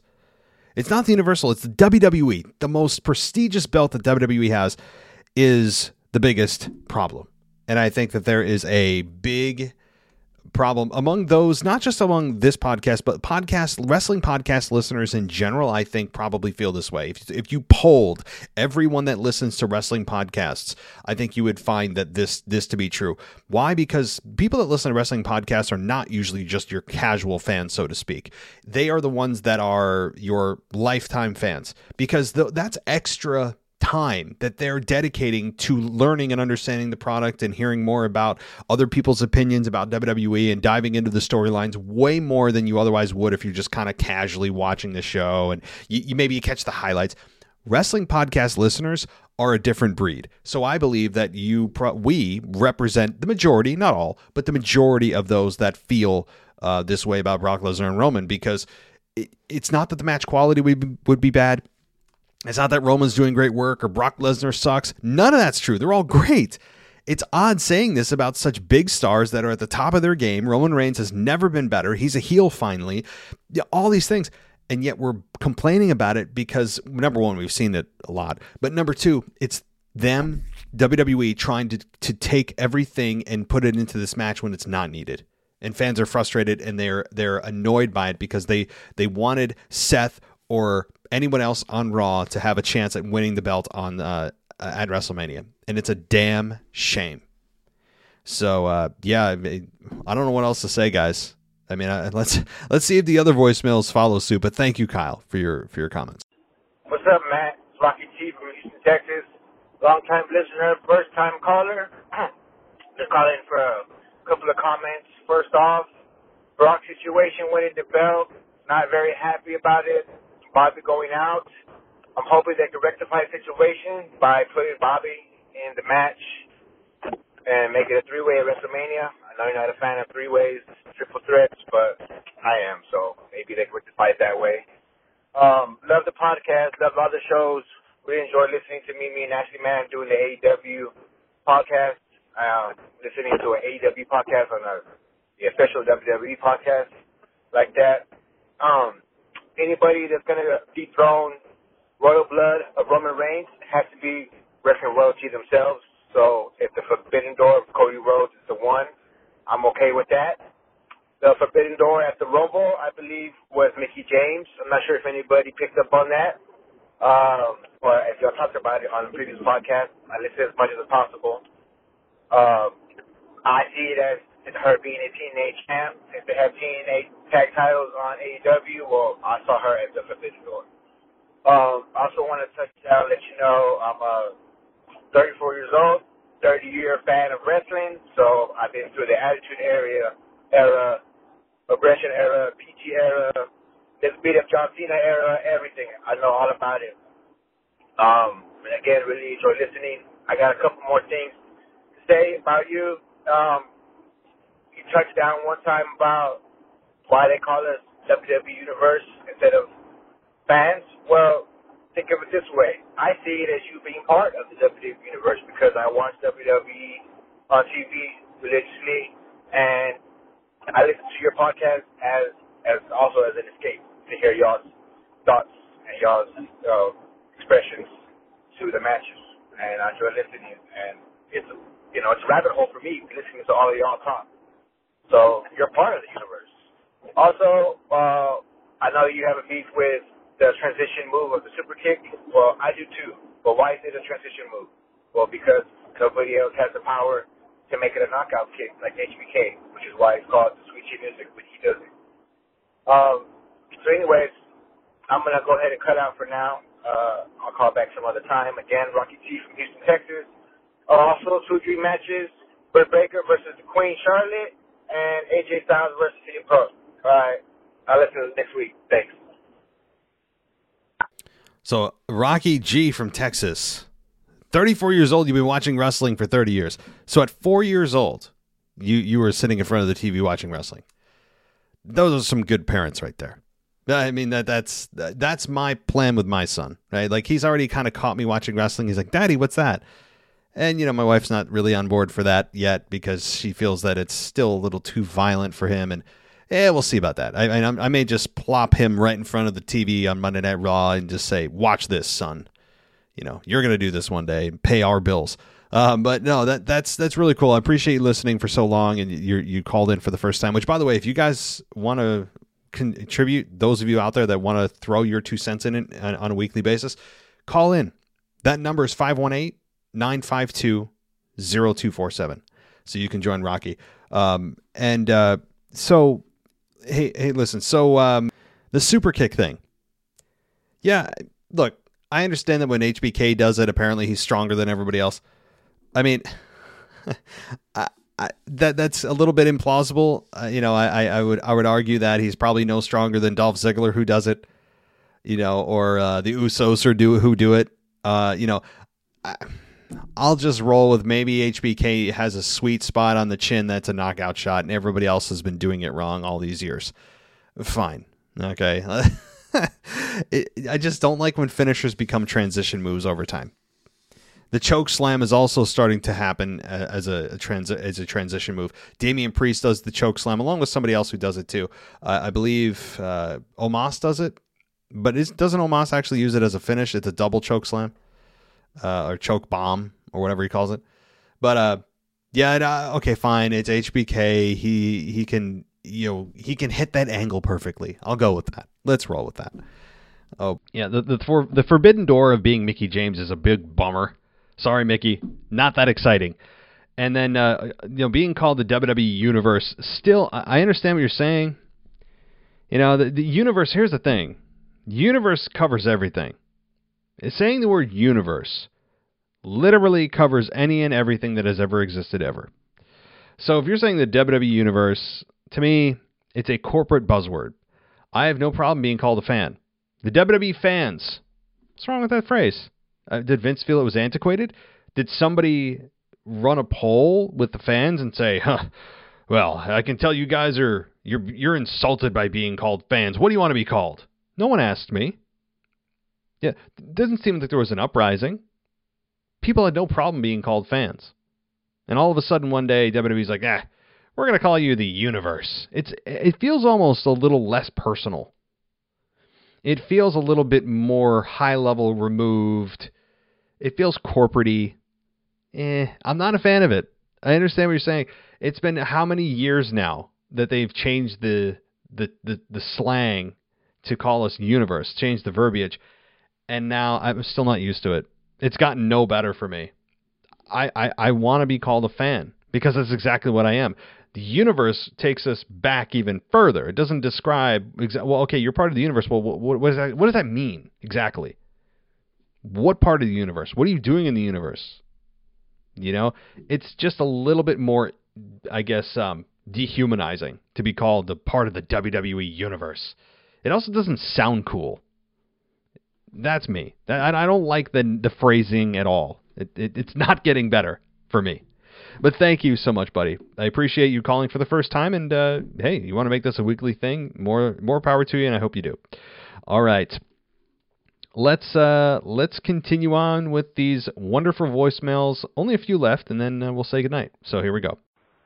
Hey Matt, this is Elia again. Uh, so uh, I just have a short thing to say this time um, for WrestleMania between Brock Lesnar and Roman Reigns, DQ finish. It's gonna be a disqualification.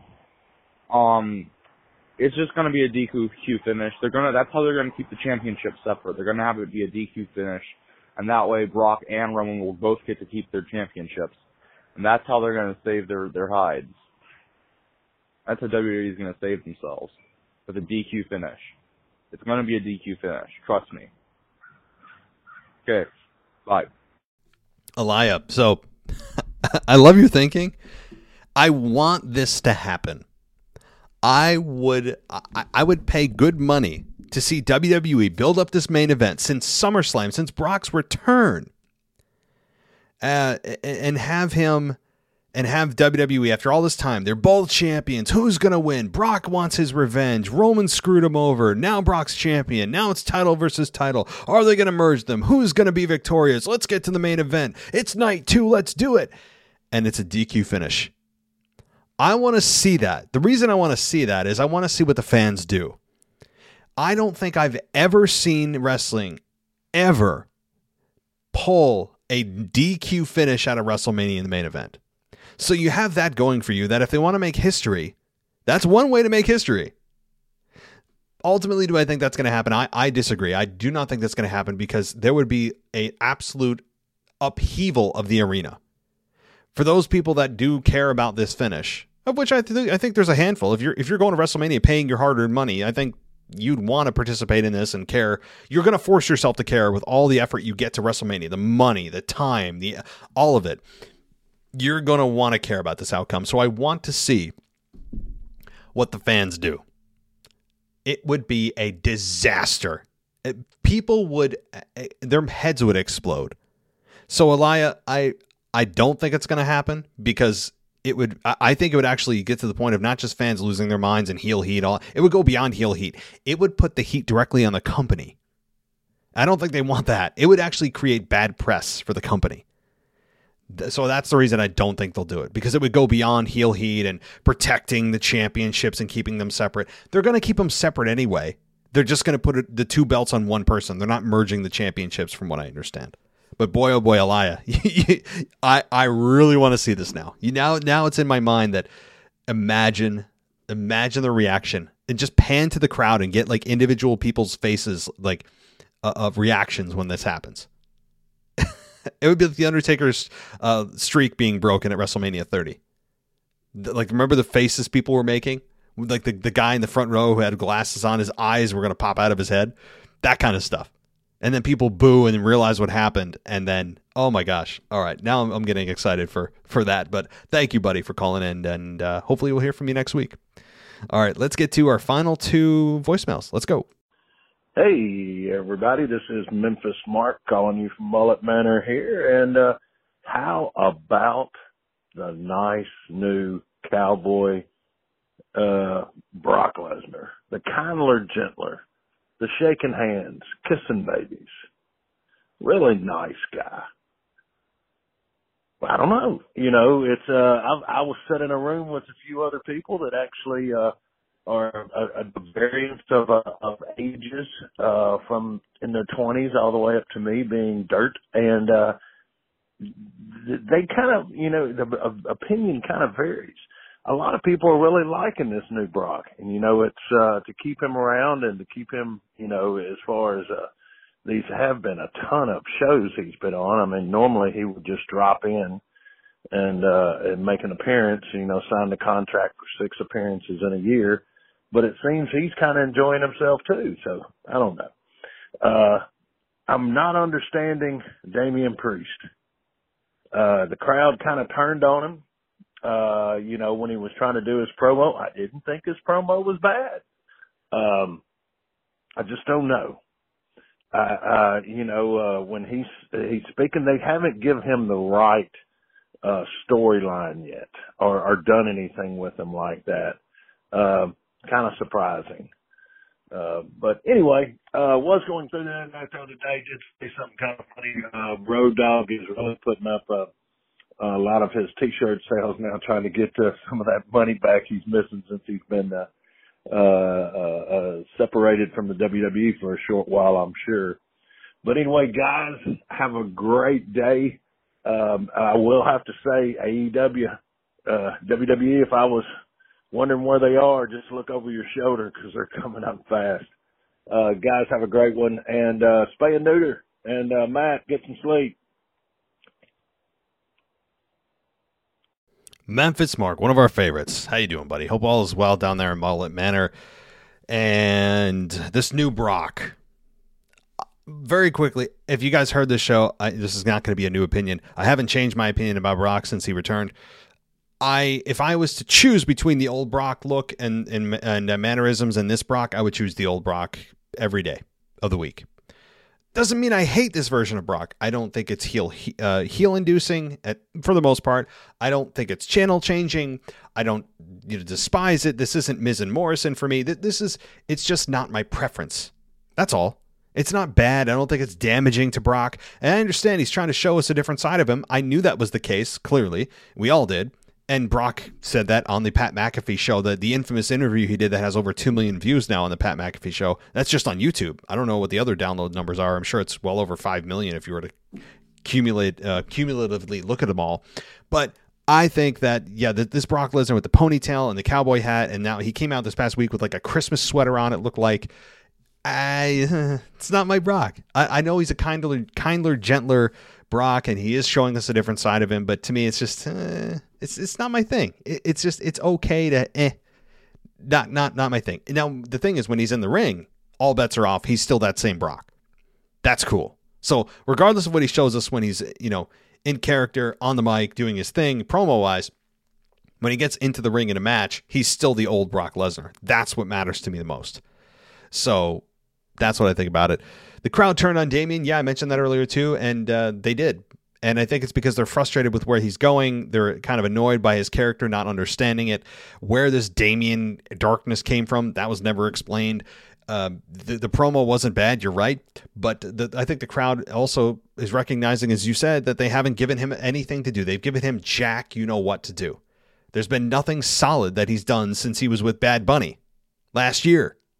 So, yeah, they need to do something quick with him if they want to turn it around to not have everyone turn on him. But maybe it's good that the crowd turned on him. At least they're giving him some kind of response, even if it's negative. I think that he should be a heel. I don't think Damian Priest is a natural baby face anyway. I think he's a full born or a naturally born heel. That's my take on him. He just has the look. He's got that deep, dark voice. Uh, you know, he's to me, he's everything about him screams heel. But if they want to turn it around, they better do it quick. So uh, yeah, but uh, good points, Mark. I appreciate you calling in every week. I look forward to, to hearing your voice, and uh, we'll talk next week. I hope. All right, guys, it's time to bring in the closer. It's time to bring in the closer. Y'all know who this is. This is Justin from Maryland. Hey man, how you doing? This is Justin from Maryland. Just want to get my thoughts on uh, Chamber and basically what's going on. So, first, um, the uh, men's chamber, I was definitely disappointed. Um, just just from a match standpoint, um, I agree with you. Um, the the thing that got me the most was Seth being the first one eliminated. Um, they've been building him up for years. The crowd's definitely into him and he just gets pins with one F5. Um, I kind of had a feeling that Brock was going to win, but I felt like you know it would be a more competitive match. Maybe Seth would have got one or two eliminations. I don't know. I was just very disappointed, and um, basically what I feared happened. So we got that winner take all match at Mania. Uh, I fully expect Reigns to win. I don't think Brock's going to win because Brock's not full time. So definitely feel like Roman's going to win.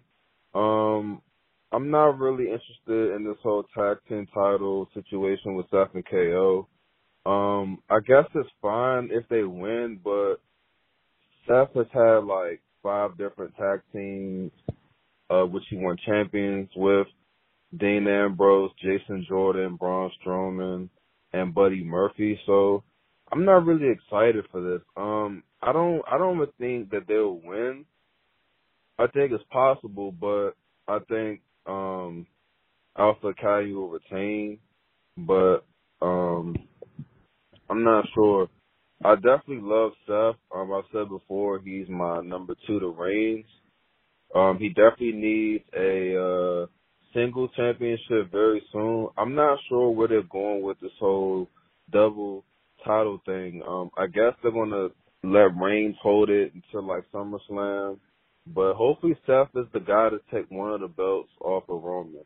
Either Seth or Drew at SummerSlam, but um, yeah, it's just disappointing how Seth is just not being booked right. Like, like he's like this is probably his best character ever, and they just need to put a title on him. So I guess we'll just have to wait and see. Um, I definitely enjoyed the women's chamber match more.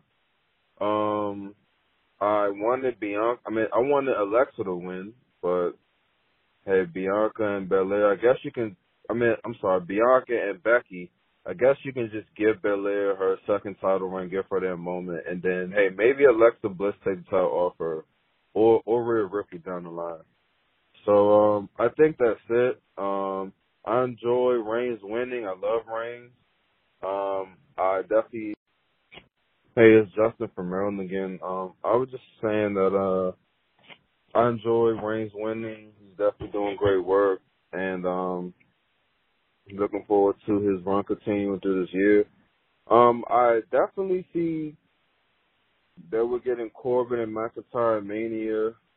I don't think anyone wants to see that, but there's really no one that he can face. The SmackDown roster is so weak. So there's really no one that McIntyre can face. I guess they're going to go with Corbin being a big threat because he's undefeated since he's been Happy Corbin. You know, no one's kicked out of End of Days. So I feel like at WrestleMania, we're going to get a good match. Probably, Mac, I mean, probably Corbin hit the End of Days, Drew will kick out, get a big pop out of that, and then he'll hit a Claymore boom. So I guess we're just going to, I don't know, I guess WWE just putting all their basket in uh, Reigns right now. I'm sorry, all their eggs in one basket with Re- with Reigns right now. So it looks like he'll be double champion, and then till like SummerSlam, and then uh they'll, he'll probably drop one of the belts. So that's it, man. Um, looking forward to SmackDown this week and uh, everything else coming up. Oh, another thing. Um, this whole Brock Lesnar title match at uh MSG. I don't I don't know why they're saying it's going to be Bobby Lashley when they already said he's going to be out for four months. So that so that didn't even make sense to me. So I don't know who Bobby's going to face at um MSG. It would be really great if it was Seth Rollins. Roman Reigns can screw Brock out of that, and Seth could be champion. But that's just wishful thinking that that's probably not to happen. Like I said, I think Seth's to win the belt sometime prior to summer or something. So I don't know who Brock could face, but yeah, that's it, man. Um, sorry for the long message. I just had a lot to get off my chest. I was disappointed in the uh, elimination chamber, and um, but I'm looking forward to WrestleMania. You know, always looking forward to that. So yeah, that's it, man. Um, looking forward to your responses. I'll talk to you next week. Justin, Justin, Justin. Yeah. So let, us go through your points. As always, great points to bring up here. As far as the competitiveness of the chamber, I agree. Now, not only did Brock Lesnar win his win, um, I think make a lot of people sour, and you can even hear the people in Saudi Arabia who you never know what they're going to do, cheer and boo. Generally, they they followed most of what the United States fans uh, would would uh, cheer and boo for, but sometimes they do wacky stuff. Like if Mansoor is there, he's you know a god among men. When he's in the United States, he's just another enhancement talent. But yeah, so the, the competitiveness of the chamber was to me one of the biggest issues too. Beyond Brock Lesnar actually winning and capturing the belt to get into the main event unnecessarily, is that he just dispatched some of the guys that they've been doing great work with easily it was such a message from WWE that Brock Lesnar is so far ahead of everyone else, it's not even close, which is really a bad message to send because Seth Rollins is doing career work and he gets dispatched with one F5, as you said. AJ, boom, gone. Uh, Austin Theory, obviously, you know, was the final competitor before uh, with Brock Lesnar. But, you know, Riddle, boom, gone. Uh, so all these guys that they've done a great job building up over the last six months are all uh, destroyed in a moment's notice with an F5. I agree. Uh, the tag titles with KO and Seth. Yeah, I, I don't really want to see this, but if Stone Cold's not going to come back for a match with Kevin Owens, I guess this is the be- next best thing because who else are they going to face one on one? If if the WWE title's not available, then it's just personal feuds that they have left to work with. So with Kevin Owens and Seth, if they win the tag belts, which I actually don't think they will either, Kevin Owens keeps railing on Texas, so Stone Cold's coming in somewhere, even if it's not for a match, and, and KO will end up eating a stunner. There's no question about it, uh, if it's not on a match or not. But if they if they don't win the belts, that would tell me that then it may be a match between Austin and KO. If they do win the tag team titles in two weeks, or now almost in a week, then they will likely defend those belts at WrestleMania. So that's what I'd look out for. WWE. Um, oh, oh, I wrote a note as you were talking. The note I wrote was, I think the biggest reason for WWE putting this title match together with Brock as the champion, as I was thinking about this, one of the biggest benefits of this, while it doesn't make sense and Brock doesn't need it, and this match doesn't need it, this program doesn't need it, I think the biggest reason is it gives a whole nother roster that Roman Reigns can work with. It's it's not having it, it's having the brand split and not having the brand split. Roman Reigns, WWE knows that he has run through the entire SmackDown roster. And if they don't give him the WWE championship, he can't access the WWE Raw roster to work with. It's like a whole new fresh set of guys. Rollins is on there. They have unfinished business, as you said. Rollins could be the one to take the WWE title off of him. There are, are guys on the uh, Randy Orton working with uh, Roman Reigns. Yes, they worked at last year's Survivor Series, but no one remembers that. And yes, Drew McIntyre's on SmackDown. They haven't got to him yet. So there are a few big names out there, and it gives uh, WWE a lot of flexibility with Roman's opponents because they know they're running thin on the number of people that he can work with. Big names, especially, and people that are actually worthy of that championship match. So I think the biggest reason is to, to put it on him is to allow WWE a whole new roster that he could work with while still working within the brand split because he's a double champion. So that's the biggest reason. So Alrighty. Thank you, Justin. A great way to close out as always. Appreciate hearing from you, and I'll be uh, interested in hearing what your thoughts are next week because we'll be a week closer to WrestleMania. We're about five weeks out here now. So thank you, everybody, for listening. I appreciate it. We're closing in on an hour and 45 minutes here, and I do appreciate everybody for uh, taking the time to call in. You can also email us at mailbag at wwepodcast.com. Call in 518 952 0247 and uh, consider going ad free on Apple Podcasts, which has a, a, subscribe button. We have a Patreon page that people have been joining left and right lately that has a Discord server. You can chat with all the other patrons anytime you want about wrestling. It's, it's really fun during live events and everything ad free. Or on our our website, WWEpodcast.com, you can go VIP. There's a go VIP button right there. You click join. And right now, I'm running a promotion 50% off the first month that's 50% off of a normal $3 month. It's now just $1.50. Uh, you get ad free content that started a few days ago. I don't have the whole library in there right now, just a few days worth of ad free content, but exclusive video content is coming soon. It'll just be like, you know, 30 second to a minute, maybe two minute videos on things that I'm going to be talking about that you won't see anywhere else, including Patreon. So this is going to be exclusive to our website. So consider joining us there and use the code WrestleMania use that promo code WrestleMania to get 50% off uh, and then join us there. So, everybody, thank you so much for joining us tonight on the WWE Podcast Mailbag. I'll be back Sunday night with your weekend review. Until then, take care, stay safe, and I'll talk to you next time. Thanks for listening to the WWE Podcast. Don't forget to subscribe on your favorite podcast app so you don't miss a show or head to WWEPodcast.com. And for all of these shows ad-free, head over to patreon.com slash WWE podcast. Until then, we'll see you next time.